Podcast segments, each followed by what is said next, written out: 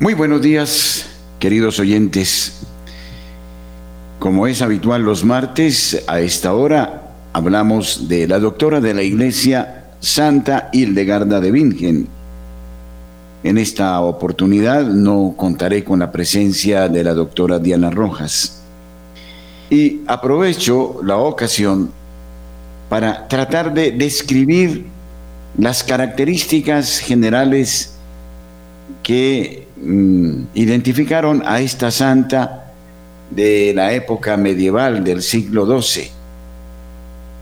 Una santa excepcional que ha cobrado actualidad fundamentalmente con los pensamientos de el Papa Benedicto XVI, quien hizo referencia de ella y la declaró finalmente doctora de la Iglesia. Pero tratemos de identificar, queridos oyentes, cuáles fueron las notas que calificaron a esta santa llamada la Sibila del Rin, mujer sabia, para su tiempo sumamente novedosa, con una teología, si se quiere, muy detallada, muy femenina. Hildegarda de Bingen, sabemos, ingresó desde muy temprana edad en, eh, en la vida monacal y allí experimentó el encuentro con el Señor también de un modo bastante original, bastante particular. Ya Hildegarda era eh, notoria en su época y por sus experiencias dentro del monasterio y fuera del monasterio en eh, el Rin. Y aparece, por ejemplo, ya una carta de respuestas a sus experiencias, carta que responde a Liber Venport, sobre lo que ella está experimentando, lo que está viviendo. Y responde precisamente a Venport a sus inquietudes sobre sus visiones. ¿Cuáles eran las maneras como ella vivía estas visiones? Ella dice en respuesta a esta carta importante, que ella no tenía sueños,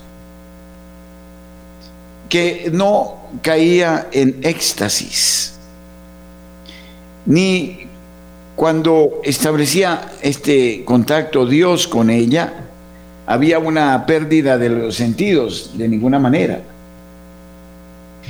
Dice que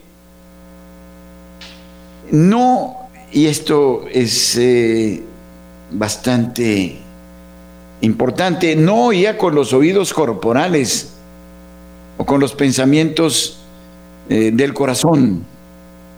Entonces no sufría ni de éxtasis, ni de pérdida del sentido, ni de sueños, eh, no oía con los oídos corporales o pensamientos del corazón, ni eran experiencias que se establecían a través de los cinco sentidos tampoco.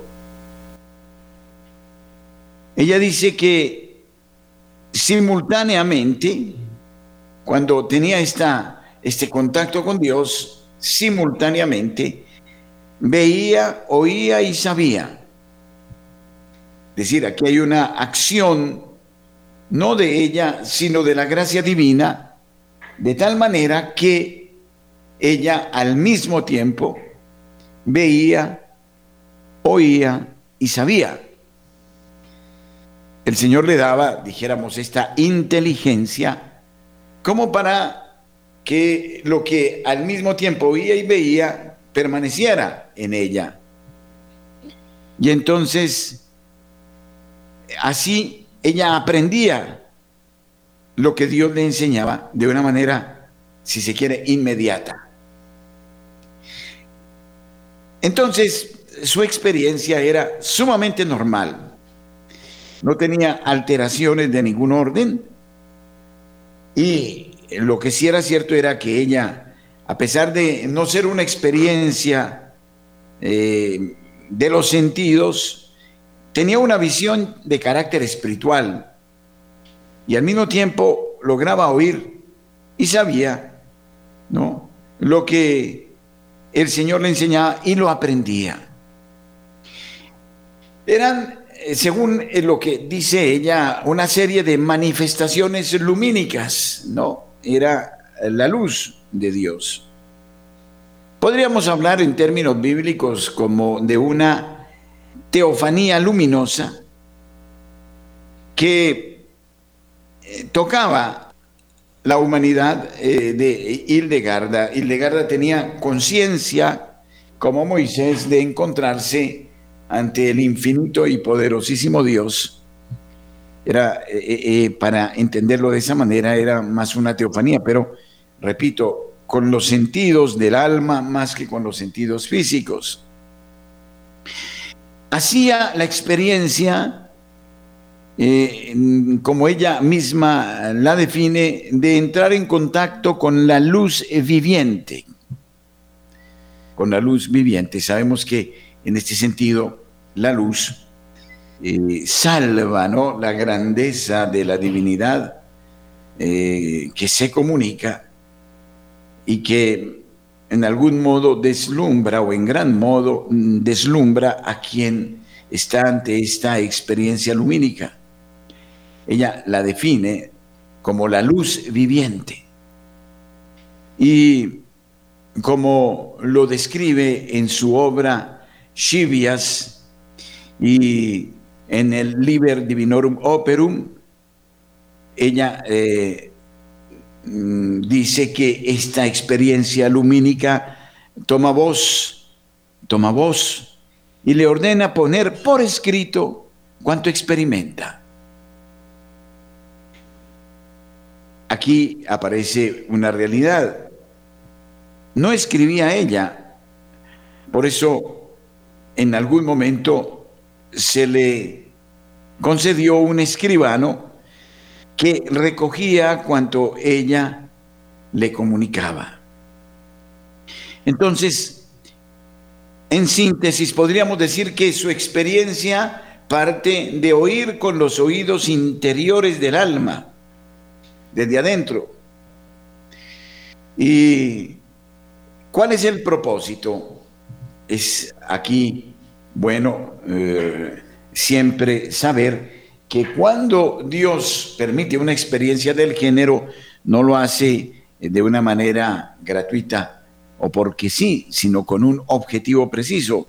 Y el objetivo preciso, en este caso, era la orden de Dios, ¿no? Para que lo que Él le hacía conocer, lo pusiera por escrito y lo diera a conocer a los hombres, para que a su vez los hombres puedan tener un conocimiento de su creador y de su obra, el cosmos, y para que los hombres le honren.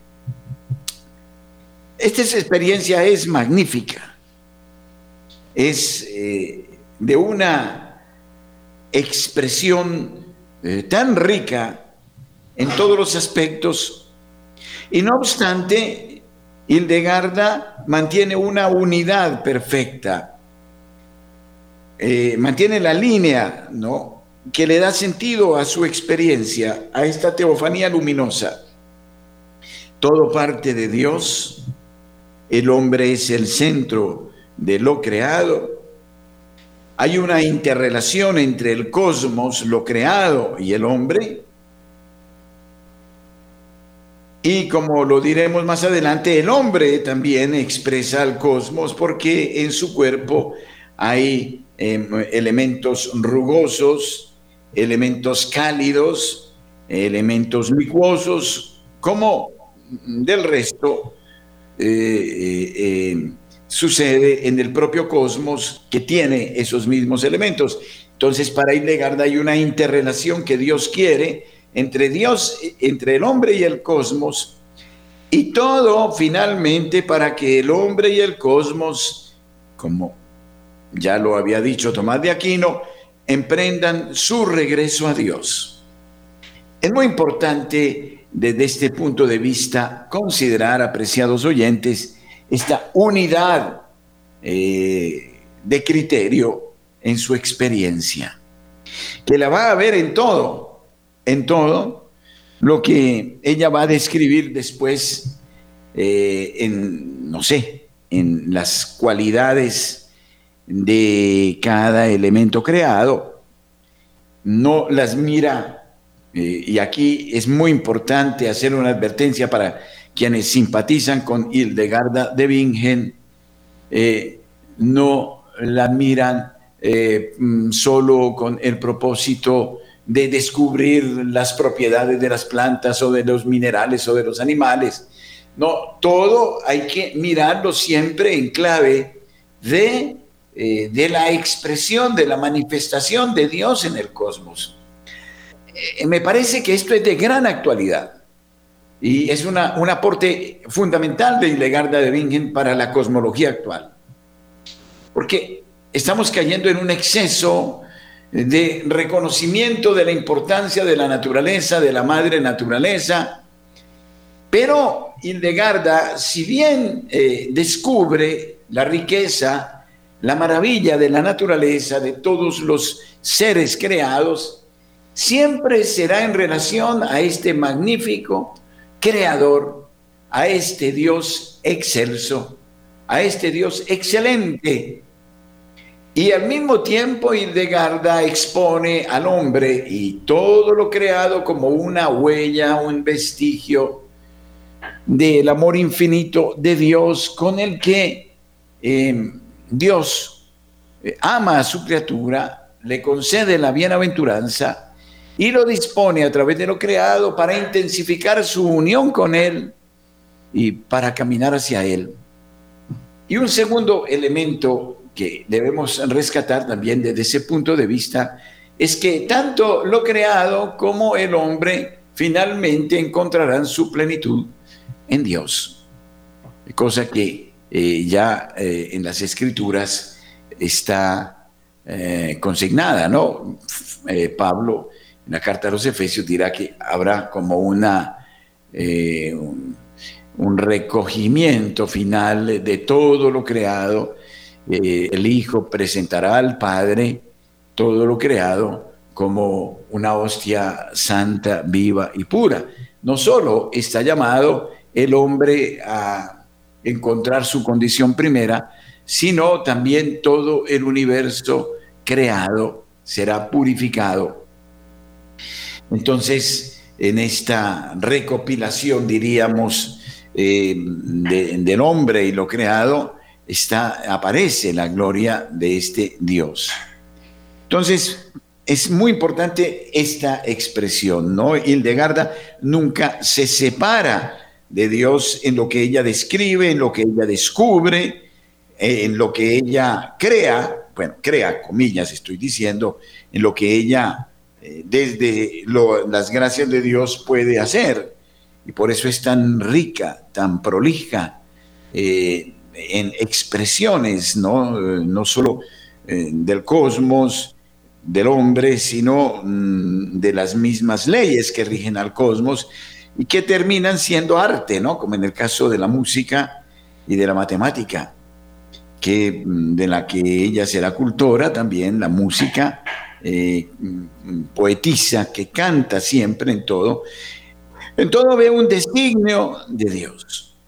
Bueno, y eso es lo que Dios eh, quiere, ¿no? Él toma voz y le ordena que escriba cuanto experimenta, cuanto oye con los sentidos interiores del alma, y para que los hombres conozcan a su Creador y lo honren. He ahí la actualidad de Indegarda, porque los hombres hoy, en lugar de honrar a Dios y de darle a Dios lo que Él merece, y aquí está eh, la virtud de religión que describe el catecismo de la Iglesia Católica, el hombre absolutiza la naturaleza.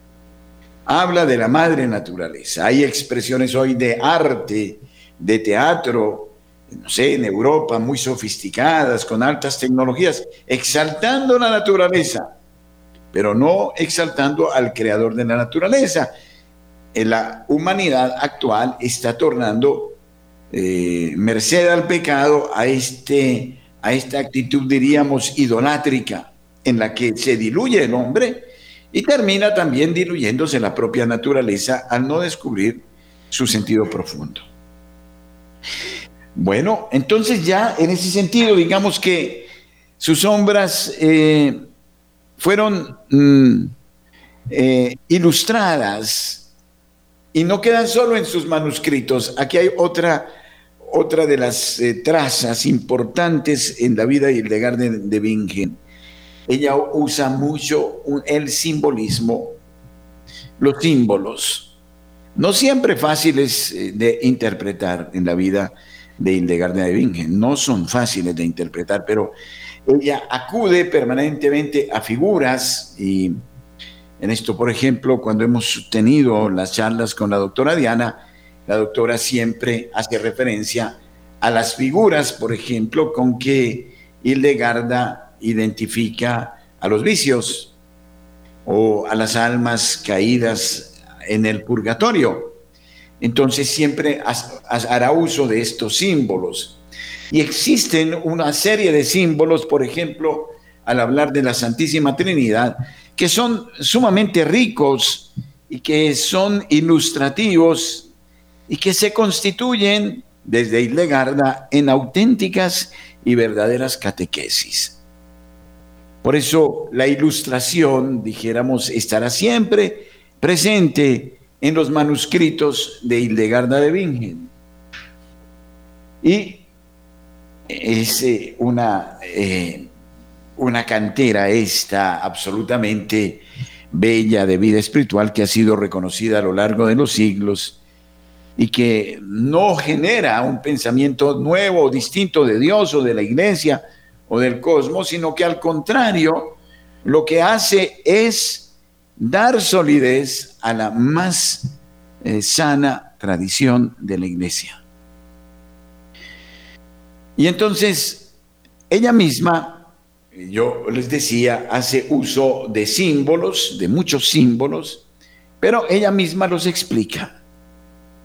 Y entonces, eh, en ese sentido, mm, diríamos, eh, repito, es una auténtica catequesis lo que Hildegarda nos da y podríamos aplicar esta metodología, ¿no? A, propósito que, por otra parte, fue usada también por los eh, grandes catequistas y los misioneros, por ejemplo, que llegaron a nuestras tierras, hacían siempre uso de la imagen, por eso eh, todavía nuestros templos siguen siendo muy ricos en imágenes. En estos días conocí el templo de San Pedro de los Milagros en Antioquia.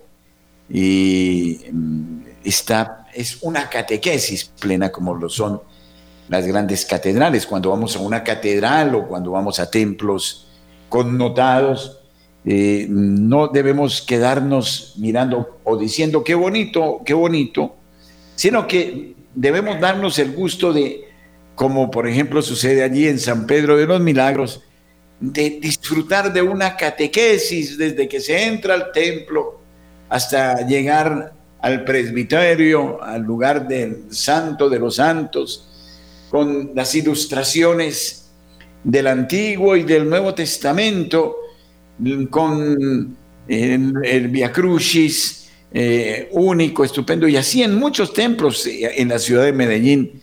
Encuentro, por ejemplo, el templo de la parroquia de San Vicente, en eh, eh, el hospital de San Vicente, precisamente en todo el centro de la ciudad, un templo no muy grande, pero de unas ilustraciones absolutamente bellas y muchos, muchos templos. Bueno, y qué decir de las grandes catedrales, que en su propia arquitectura, en su estilo, son una verdadera catequesis. no nos baste decir es que este templo es eh, de estilo románico, gótico o, eh, con, otros, eh, con otras arquitecturas. Hay que descubrir el significado y la acción o la visión litúrgica de la arquitectura de esos templos. Lamentablemente hoy en aras del modernismo, de las líneas lobo, de eh, otra cantidad de cosas, eh, se construyen muchos templos, pero se pierde el sentido del templo en su significado. ¿no? Siempre vendrá a mi memoria cuando un eh, notable profesor jesuita llevó a sus alumnos al templo de Toledo, nada menos, a, la catedral de Toledo, y yo estaba allí por casualidad, y lo que hizo este magnífico maestro fue decirles a sus alumnos que se acostaran boca arriba. Yo también me acosté boca arriba. Y nos hizo entender el sentido del gótico, una cosa absolutamente maravillosa, de una mole, si se quiere, de piedra y cemento, que con lo que él explicó pareció suavizarse, tomar movimiento, entrar en contacto con la naturaleza, descubrir los fundamentos del templo, las columnas. El gótico, aunque no lo parezca, está muy unido con la naturaleza, las palmas, la nave, eh, que está al revés y que se figura en el templo de manera contraria, al revés. Y mm, la descripción del sentido del misterio, bueno, algo inolvidable, como también eh, cuando tuvimos la oportunidad de una conferencia con el padre Pfizer en, la capilla Sixtina, eh, luego de su renovación. Eh, bueno, es algo como para quedar maravillado, o sea, no es simplemente decir, pero qué virtuosismo el de Miguel Ángel o el de Rafael en sus moradas, no, es descubrir la, eh, esto que Hildegarda hace. Yo diría que si Hildegarda viviera en este siglo XXI, sería la primera que pasearía por todas las grandes catedrales del mundo y, no sé, por los grandes museos para eh, eh, expresar la grandeza de Dios. Por eso, estas obras, en algún modo, son manifestación de la espiritualidad de la época. Eh, y eh, la arquitectura de hoy también es expresión de la espiritualidad de nuestra época, eh, en ocasiones sumamente pobre. Y bueno, entonces, en ese aspecto, Hildegarda ve en todo lo creado la maravilla de Dios, no solo en un templo, en una obra de arte, sino que todo lo creado, todos los elementos que constituyen el cosmos, el universo, son magníficas huellas de Dios, expresiones de la infinita sabiduría de Dios y del amor de Dios que no termina, que no se agota y que se prolonga en el hombre y en las facultades que el hombre recibe y a través de las cuales puede también descubrir la obra magnífica de Dios en todo el cosmos en el universo. Es algo absolutamente actual eh, que mm, debería suscitar, diría yo, una conversión para no hacer lecturas fragmentadas, parciales eh, de la naturaleza del hombre y que nacen de Dios mismo, no nacen de Hildegarda de Bingen. Es ella quien obedece a lo que el Señor le manifiesta. Es el modo misterioso como el Señor llama a ciertas personas a ser instrumentos, ¿no? suyos para que el universo entienda o sus habitantes, quiero decir, cuál es la teleología, la finalidad de lo creado. Cosa que está hoy muy fragmentada. A veces estamos hablando de una ecología extrema del calentamiento global, pero como señalaba algún teólogo, no hablamos de la ecología del hombre, sino si queremos salvar la ecología del planeta, es inevitable que comencemos por la eh, ecología humana. Y otra de las cosas estupendas que el Señor le revela a Hildegarda de Bingen es que todo es un designio amorosísimo de Dios, todo, todo, todo, todo. Y en esa lectura debemos eh, mirar las cosas, es en esa perspectiva donde el hombre encuentra incluso eh, la dicha de su fe. Regresamos en breve.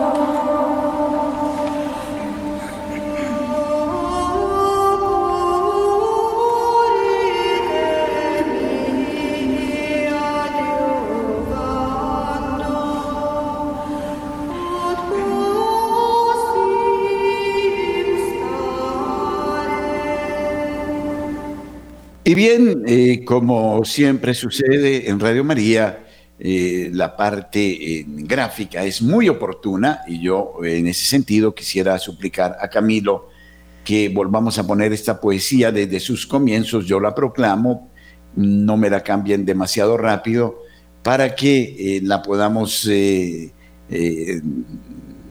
decir de tal manera que ustedes entiendan cuál fue la razón, el motivo, de esta experiencia de Hildegarda de Bingen.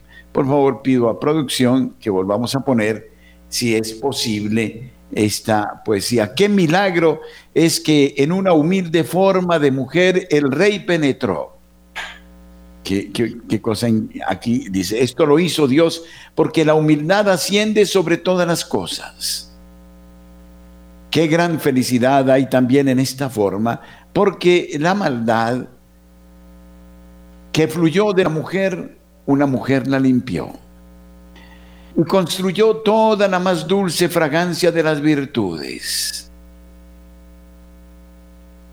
Y embelleció el cielo más que lo que en otro tiempo alteró la tierra. Entonces, porque una mujer introdujo la muerte, la deslumbrante Virgen la aniquiló. Y por ello existe la suma bendición en la forma de una mujer más allá de toda criatura. Qué cosa tan hermosa esto, ¿no? Es la auténtica, el auténtico feminismo, ¿no? Porque Dios fue hecho hombre en la dulcísima y bienaventurada Virgen, dice Hildegarda de Bingen. Bueno, está la poesía. Pero volvamos acá ya era tan notoria en, la época medieval, Santa Hildegarda de Mingen, que sus escritos serán considerados muy atentamente. Si tenemos tiempo, voy a dejar una grabación para que ustedes entiendan eh, la múltiple eh, característica o las distintas facetas de esta riquísima experiencia de Hildegarda de Bingen. Y para subrayar su importancia, eh, su vida y obra aparece ya en el compilado histórico de los teólogos publicado en 1885 por Minge, Minge. De tal manera que este compilado histórico de teólogos no puede hacer a menos de Hildegarda de Bingen en 1885. También incluso la patrología latina dedica uno de sus tomos a la escritora. Y por eso eh, la eh, tomará tan en serio Benedicto XVI, no simplemente porque sea su paisana, sino porque eh, ya era una mujer que merecía ser destacada por su enorme sabiduría, declarando la doctora de la iglesia. Vamos a mirar entonces ahora cuál es la concepción de Dios en eh, Hildegarda y cuál va a ser como consecuencia la concepción del mundo.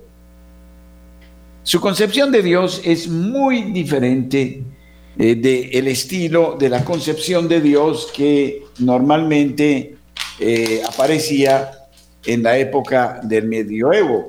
Y en ese sentido ella va a ser muy original y llama la atención también eh, fuertemente este aspecto. Entonces, Hildegarda, en su experiencia, no en su especulación, por favor, diferenciemos la especulación aquí de su experiencia. Recibe esta revelación de la Santísima Trinidad. Aparece en primera instancia una luz eh, eh, que es eh, muy intensa, pero al mismo tiempo no hiriente, que es la luz de el Padre celestial. Es una luz que ella define como luz serenísima, ¿no?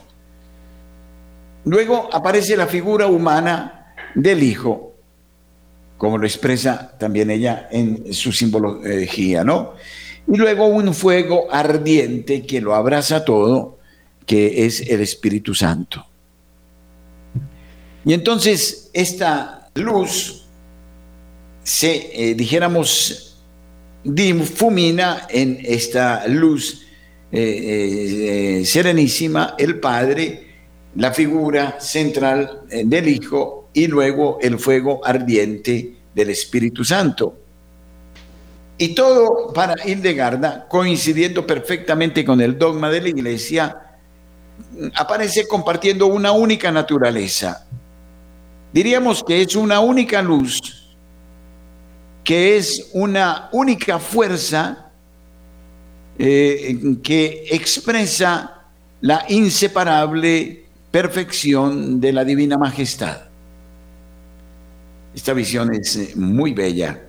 Confirma la doctrina tradicional, confirma cuanto ya San Agustín había descrito en su tratado de Trinitate y eh, muestra una única luz, diríamos, esta es la esencia, es la substancia, es el único Dios que se proyecta en tres realidades distintas, ¿no? El Padre, el Hijo y el Espíritu Santo, pero que finalmente comparten la única naturaleza divina, una única luz en, una única, y en una única fuerza eh, que eh, le da esta belleza a la divina majestad que la expresa de manera perfecta.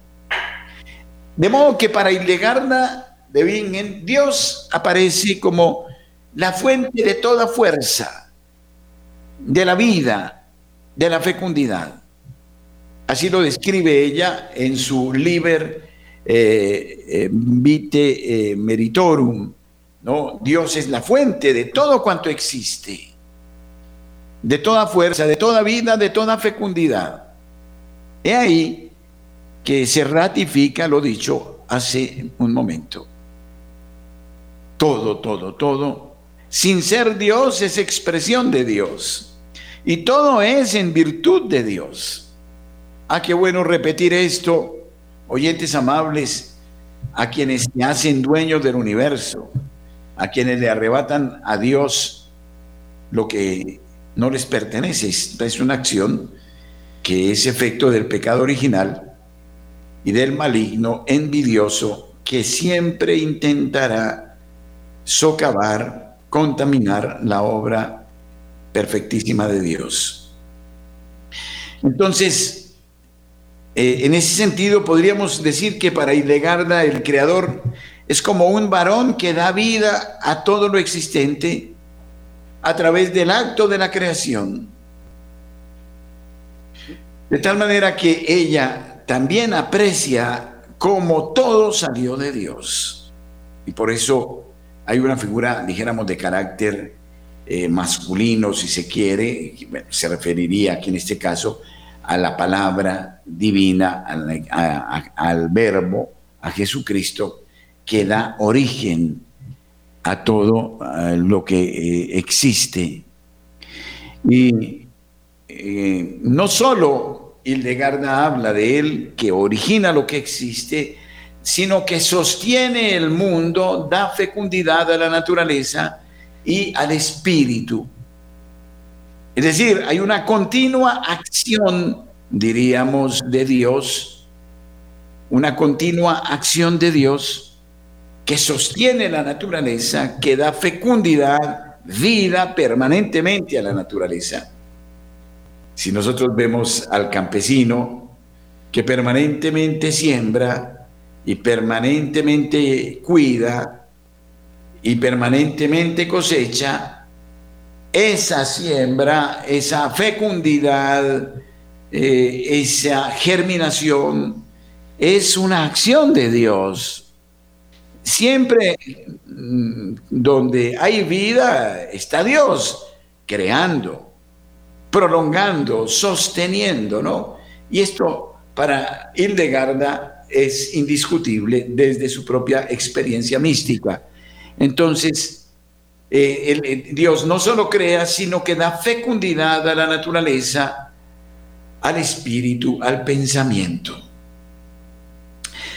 Entonces, dijéramos, no podemos ver en la experiencia de Hildegarda el cosmos por un lado, el hombre por otro lado y Dios más allá. Dios no dejará de ser Dios, se manifestará en estas luces divinas, en la luz serenísima del Padre, en la figura del Hijo, en la, el fuego del Espíritu, pero dialogará con el hombre a través de lo creado. Y la clave de la felicidad del hombre es descubrir en lo creado esta presencia continua de Dios. Esta dicha que nos comunica Hildegarda de Bingen. Si viviéramos de esta manera, como la propone Hildegarda de Bingen, estaríamos en una relación profunda, continua, perfecta con Dios, aún a través de lo creado, no cayendo en actitudes eh, idolátricas. Así las cosas, nos vuelve, dijéramos Hildegarda, la experiencia primera de la inocencia original, cuando el hombre gozando de los dones preternaturales y viviendo del amor divino, vivía desde esa perspectiva. Diríamos que Hildegarda también hace un eh, diríamos, un retorno permanente a la época de la inocencia original. Esto es muy, muy importante, porque es ahí donde se descubre de manera perfecta este orden que Dios quiso dar a lo creado. Y entonces en esta eh, expresión de Dios a través de la Sibila del Rin, aparece el hombre como centro del mundo creado por Dios. Centro, coincide con los relatos de creación, hombre, centro y culmen de todo lo creado. Es el centro, no lo creado, es el hombre. Muy importante esto, porque hoy se perdió el hombre. Hoy está por encima del hombre en la naturaleza. Incluso algunos teólogos no de hoy, tipo Boff, dicen que el hombre termina siendo un parásito al lado de muchos otros parásitos que eh, sería proclive hasta de ser eliminado con tal de salvar el clamor de la madre naturaleza, ¿no? Siempre desconfiemos de ese título de la madre naturaleza. No, tenemos que hablar del Padre Dios que nos ha dado la naturaleza, pero que no es nuestra madre. La naturaleza al servicio del hombre y para que el hombre en ella descubra a Dios y en esa medida la respete la tutele, la cuide. ¿Cómo aparece eh, eh, esta centralidad eh, del hombre antes de lo creado y por encima de lo creado en el Liber Divinorum Operum, donde precisamente el hombre participa de la divinidad y al mismo tiempo del cosmos, como aparece en su cuerpo, con sus partes, ya les decía, rugosas, cálidas y acuosas. Miren que eh, para Ilegarda el hombre eh, está en esta íntima relación con el cosmos, desde el hecho mismo que en su ser, ¿no? Eh, el hombre expresa en su cuerpo todas las partes del cosmos, ¿no? Esto es, hay elementos rugosos, hay elementos cálidos del cuerpo humano, como hay elementos acuosos hombre y cosmos, hay una interacción, pero una interacción que se ordena al plan divino.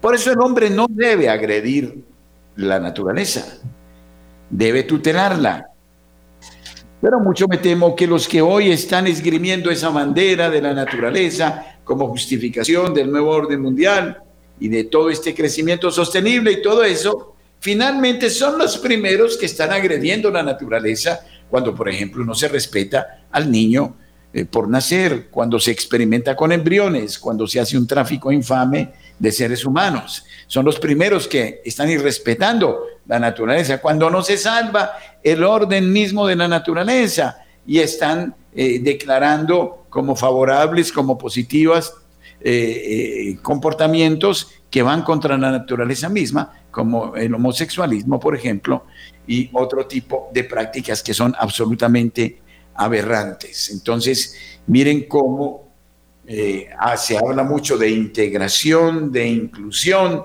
eh, cuando esta inclusión termina en una total exclusión.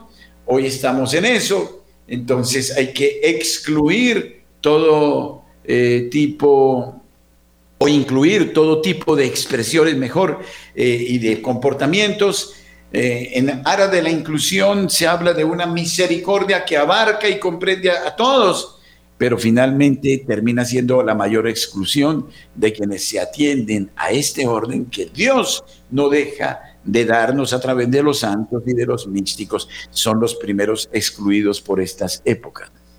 Entonces, y eh, esto me encanta en Hildegarda de Bingen, el cosmos y la naturaleza, en este caso que hace parte del cosmos, es un libro en el que debemos leer la acción del Creador y en el que debemos disfrutar. Es que no estamos llamados a, a lo negativo, a privarnos de, sino a saber disfrutar con templanza y moderación de todo lo que Dios creó, ¿no?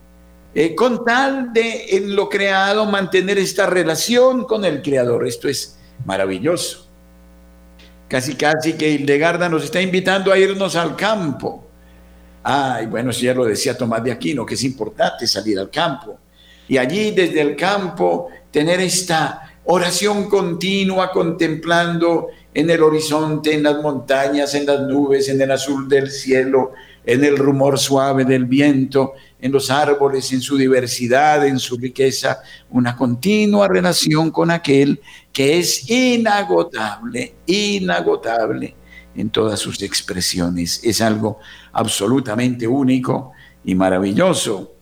Eh, gracias al Señor me pude dar un día de campo y caminar en lo alto de la montaña, en la cresta de la montaña, y experimentar esta presencia de Dios Dios nos está hablando permanentemente. Lo que pasa es que eh, estamos sordos o estamos entretenidos en otras cosas eh, que son como estrellas fugaces, pero que finalmente no pasan de ser una ilusión y por eso perdemos nuestra serenidad interior. Entonces, eh, el cosmos debe ser leído como este libro para a adorar y servir y amar y sentir la dicha del Creador que nos da en la rectitud moral y nos da en el orden de las cosas. Y ese es el significado de la palabra cosmos.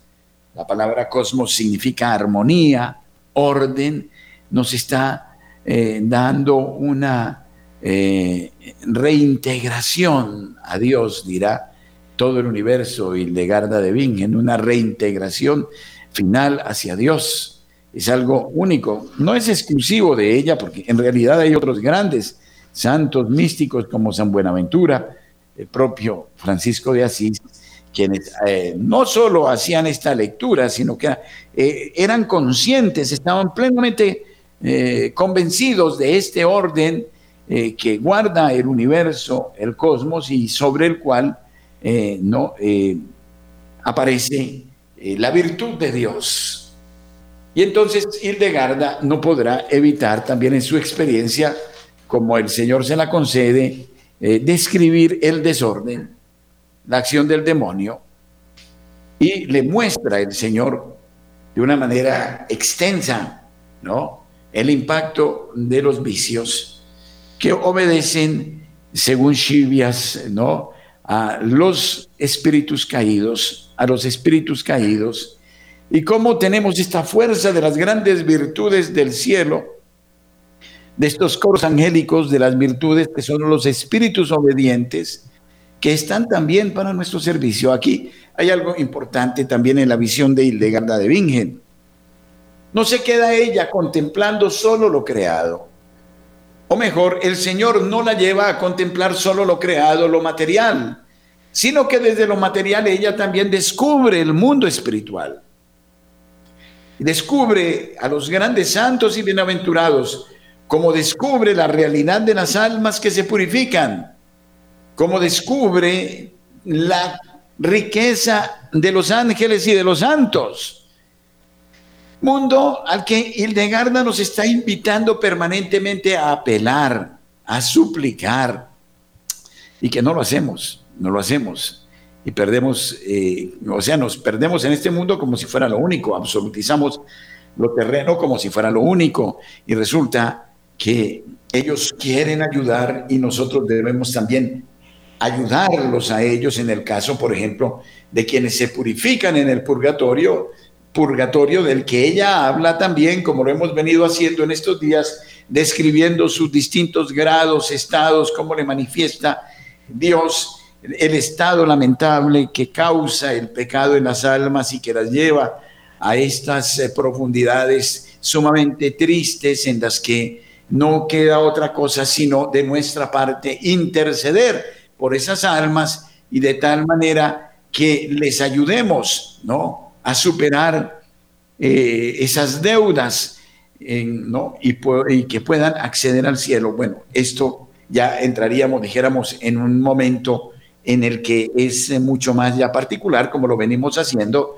porque diríamos que es tan vasta, tan rica la experiencia del de Garden de Bingen que eh, necesariamente tenemos que seccionarla y tomar eh, algunos aspectos como los hemos venido tomando hasta ahora, pero que, repito, y creo que eso es lo interesante de esta plática de hoy, no nos pueden llevar a perder, eh, nos pueden llevar a perder la realidad de la unidad de toda tu obra.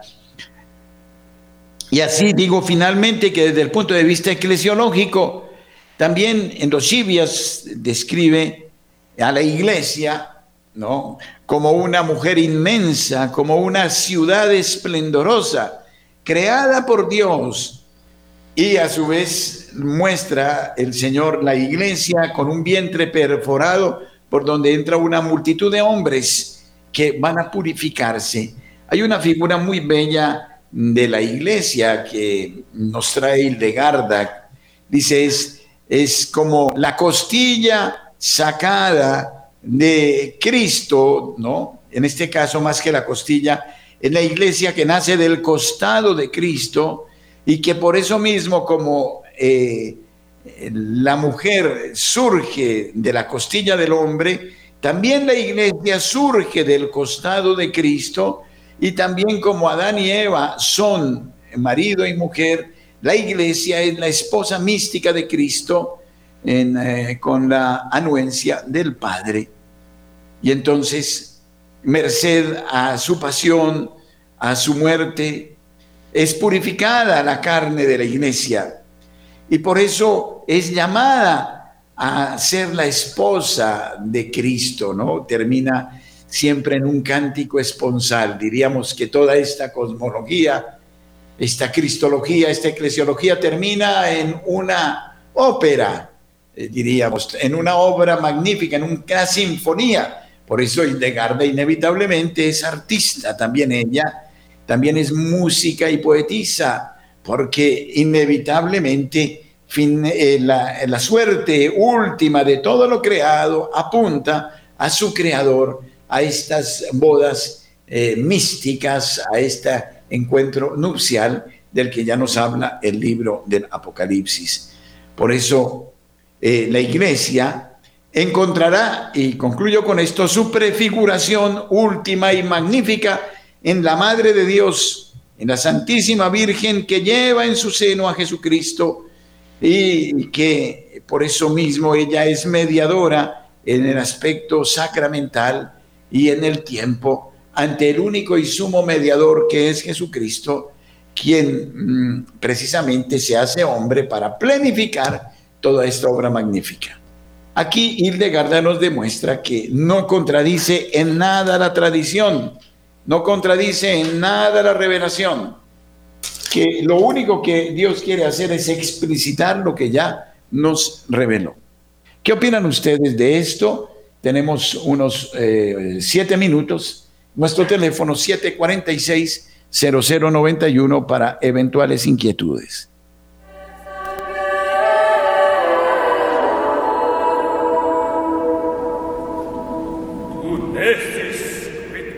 Buenos días, ¿con quién estamos? Muy buenos días, padre, con Marta Alicia. Hola Marta Alicia, bienvenida. Muchas gracias, padre. Estoy recordando algo que aprendí también ahí oyendo la emisora. Em, ¿Cuál fue el regalo que le hicieron los pastorcitos al niño Dios en su nacimiento? Oro, incienso, bueno, requesón, leche y miel. Eh, bueno, pero ahí nos enseñaron también que el mayor regalo había sido su capacidad de asombro, porque yo creo que eso es lo que nos está faltando a nosotros en esta época. Nuestra capacidad de asombro.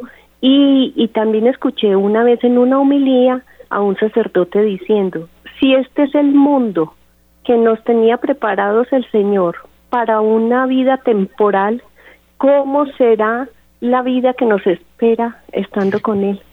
Eso también me pareció muy bonito. Es bellísimo, Marta Alicia, lo que nos ha dicho y es verdad, el asombro. El asombro. que mm, eh, finalmente nos llevaría a vivir felices. Estamos llamados a ser felices en la tierra, pero no se nos da la gana. Porque vivimos arrebatándole a Dios lo que a Dios le pertenece. Así de sencillo, ¿no? Ahora que se habla de tantas cosas nuevas. Marta Alicia, un abrazo, bendiciones. Muchas gracias. Buenos días, ¿con quién estamos? ¿Aló? ¿Aló? Sí, ¿con quién hablo? Habla con Rosalba, de Bogotá. Rosalba, bienvenida. Gracias, padre. Estoy, mejor dicho, maravillada de escuchar todo lo que habla de Santa Hildegarda. Eh, es algo maravilloso, algo que uno nunca se imaginó.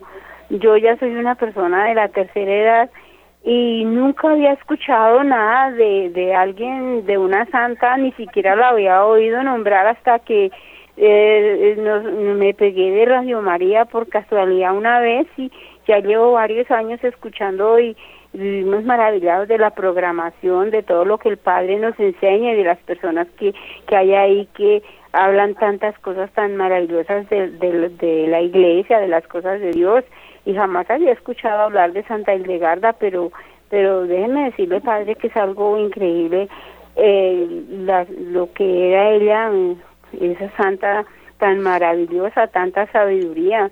Gracias, Padre, por... Bueno, Blanca, muy amable, Dios le bendiga. Tan maravillosa, Padre. Muchas gracias. Hasta pronto. Buenos días, ¿aló? Buenos días, Padre Germán. Sí, Alicia, buenos días en Cali. No, es inmensa Santa Hildegarda, Santa, es, es inmensa. Eh, eh, ese contacto con la naturaleza y ese contacto con Dios. La necesidad del asombro, ¿sí? Al niño hay que dejarle conocer la naturaleza, que él se, que él se emocione, que él, que él, que él sienta eso en el río, en la luna, en el sol, en las estrellas, en las nubes, ¿sí? Claro. Es como se inicia, por ejemplo, ese, esa educación en el niño que va a, a seguir en el transcurso de su vida.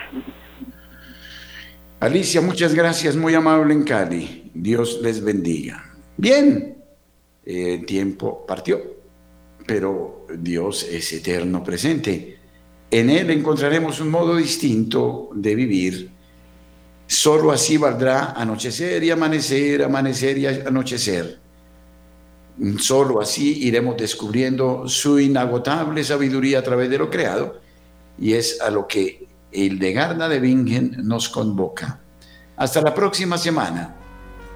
Muchas gracias a Luis Fernando López, a Camilo Ricaurte Dios les bendiga y nos encontraremos para seguir hablando de Santa Hildegarda de Bingen. Pero les cuento una cosa antes de irme en un minuto. El próximo viernes vamos a solucionar eso allá en Bogotá con alguien, vamos a ver cómo lo hacemos. Con la doctora Diana vamos a hacer una jornada de oración desde las 8 de la noche hasta la medianoche para orar desde la perspectiva de Santa Hildegarda de Bingen y para suplicar por las almas del purgatorio. Los invitamos desde ya, porque va a ser una experiencia única, estupenda, maravillosa. Será hasta otro momento. Felicidades, un gran abrazo. podamos a tus mansiones.